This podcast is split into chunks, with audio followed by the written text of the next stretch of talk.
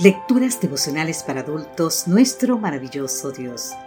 Cortesía del Departamento de Comunicaciones de la Iglesia Dentista del Séptimo Día Gascue en Santo Domingo, capital de la República Dominicana. En la voz de Sarat Arias.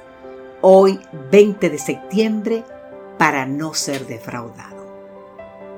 Romanos capítulo 10, versículo 11 nos dice, así dice la Escritura todo el que confíe en Él no será jamás defraudado.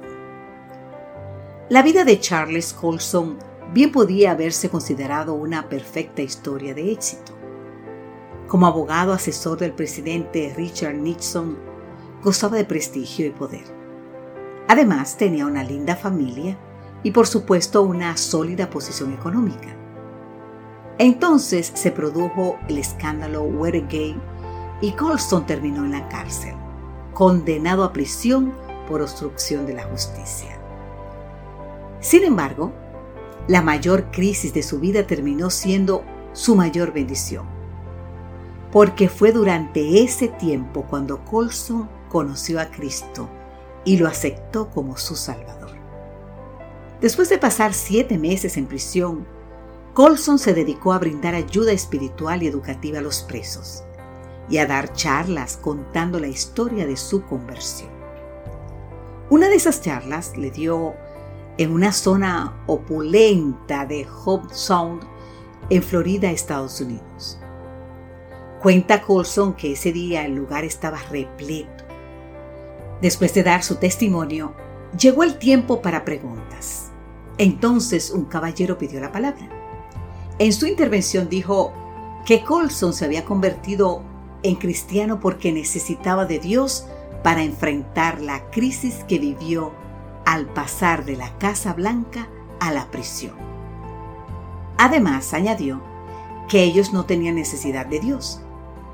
Señalando a las lujosas mansiones que estaban alrededor, le preguntó a Charles Colson qué le podía decir a él a gente que nunca ha experimentado crisis y que tiene todo lo que uno sueña poseer en la vida.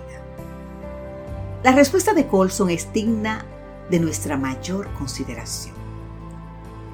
Le dijo así, si usted nunca ha tenido una crisis en su vida, él le respondió, prepárese, porque en algún momento la tendrá.